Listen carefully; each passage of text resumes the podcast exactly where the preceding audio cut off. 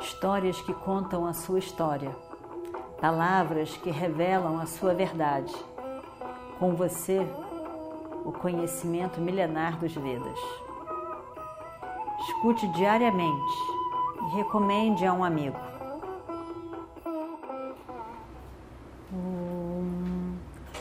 Vakratunda Mahakaya Suryakoti Samaprabha Nirvignam Kurume Deva Sarvakaryeshu Sarvada. A nossa história de hoje conta não laços emocionais, não problemas de amizade ou de família, nem exatamente a raiva e a insatisfação de alguém, mas conquistas que foram feitas pelos Pandavas, muito importantes, significativas e importantes no cenário que está para se realizar daqui a muitos anos. A situação em si, que é o que aconteceu antes da coroação de Yudhishthira como imperador dessa Bharatavarsha, que é a Índia toda, e vamos imaginar aquele território inteiro, como ele se divide, se estender para o norte, com certeza, o ponto máximo que é Mero, como é o nome do, da montanha de Mero em, em português? É a montanha mais alta do mundo. Everest. Everest. Então, Mero. Né? Então, vai para lá de Mero, que hoje Mero não faz parte da Índia, né? Everest não faz parte da Índia, se estendia para todos os lados bastante e o no sul, naturalmente, não tem mais para ir. Mas era maior do que do que o que é hoje a Índia. E, e esses vários pequenos reinos foram sendo conquistados como aliados de Yudhishthira, em alguns em que não foram de imediato considerados aliados, houve uma, uma pequena disputa de poder entre eles e aí então foram de fato conquistados. O objetivo dessas lutas não era matar ninguém, não tinha nenhuma pretensão de matar alguém, mas de, de estabelecer uma uma, um, um comando, um comando maior de que reino?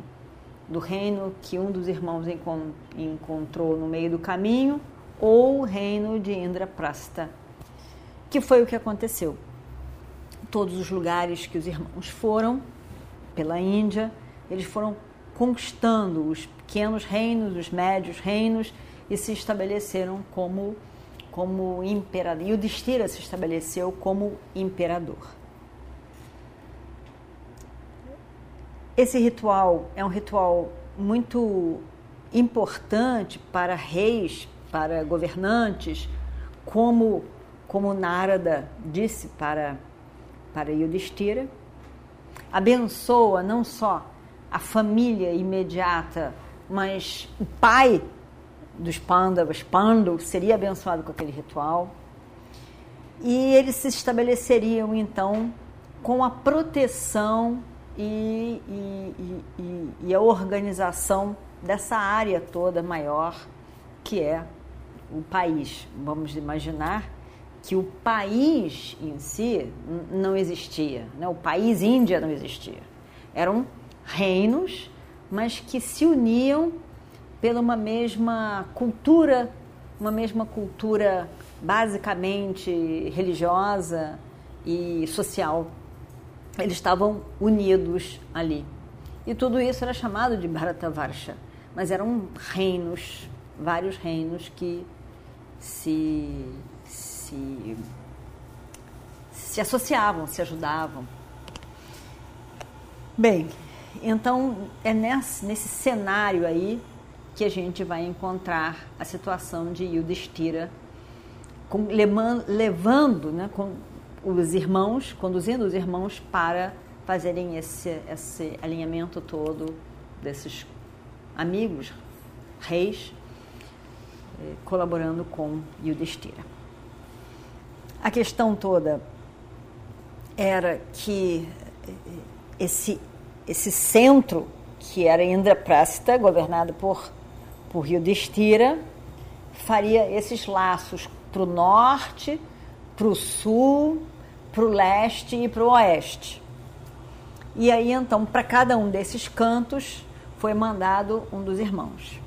Os irmãos, então, negociam essa a, a subordinação, o suporte, a ajuda do, do reino de Indraprasta, ou, na dúvida sobre quem é mais poderoso, quem vai governar, existe essa, essa luta entre eles, e aí então poderia um ou outro vencer, mas nos caso, no caso, todas as, as lutas que houveram entre os irmãos de algum rei local, todas foram vencidas pelos Pandavas.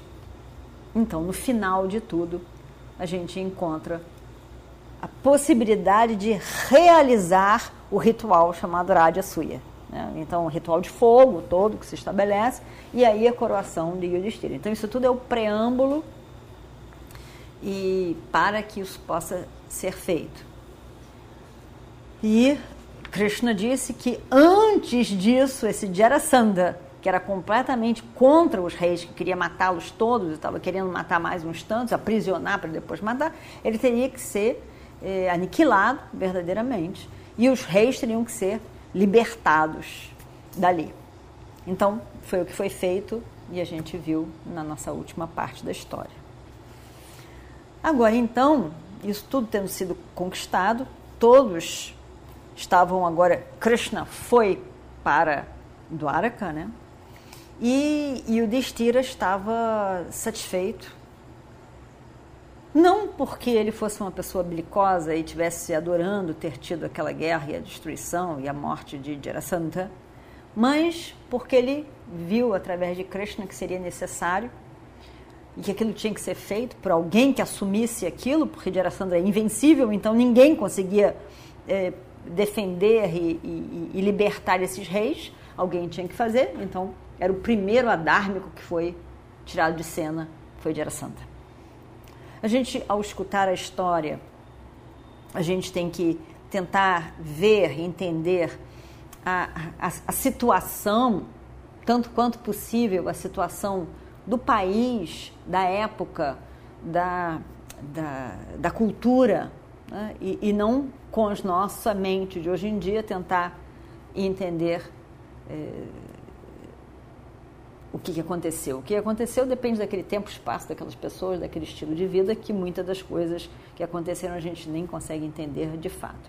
Mas, enfim, continua sendo algo interessante, principalmente porque ele foi, parece que completamente deslocado de tudo, mas foi o marco, o pivô de coisas que foram acontecer depois.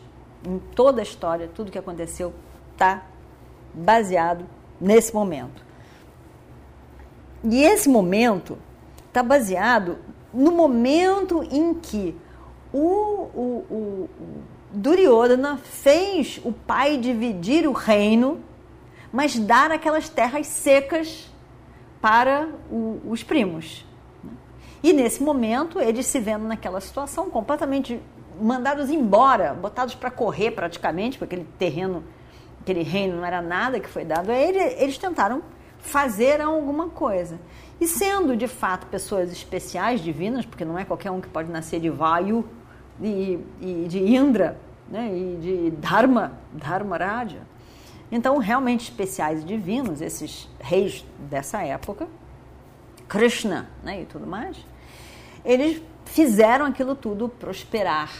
Então, é essa, essa a situação que a gente encontra aqui. Decididamente, os Pandavas não vieram só para viver uma vida de reis, eles estiveram junto com Krishna que dá uma nova organização social em todo aquela área. Então, Indraprasta estava muito animado. E o Destira, feliz porque viu que era importante ele fazer esse ritual e agora então ele faria o ritual. As preparações começaram a, a, a acontecer e aí então Vyasa estava lá. Vyasa é outro que não é uma pessoa simples e normal. Né? Ele é chamado de Veda Vyasa porque ele teve o, o, o, a cabeça, né? a, a, a capacidade de dividir o Veda em quatro Vedas. Ainda é, escrever o, o, o Brahma Sutra. Né? E, e, e, e, tantos outros feitos grandiosos desse, desse Vyasa. Então, Mahabharata. Né? então, é, é, realmente não é uma pessoa normal que a gente pudesse encontrar na esquina. Desce aqui uh, a Miguel Lemos e encontra com Veda Vyasa passando. Definitivamente não é uma pessoa desse tipo. Então, ele realmente era uma pessoa incrível, dizem que ele realmente era um, um, uma encarnação divina e o que ele fez foi grandioso.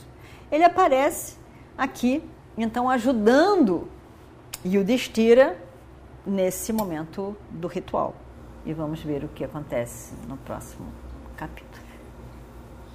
Om Shri Guru Bhyo Namaha Harihi Om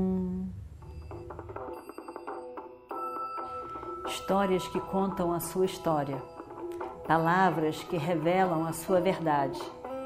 Com você, o conhecimento milenar dos Vedas. Escute diariamente e recomende a um amigo.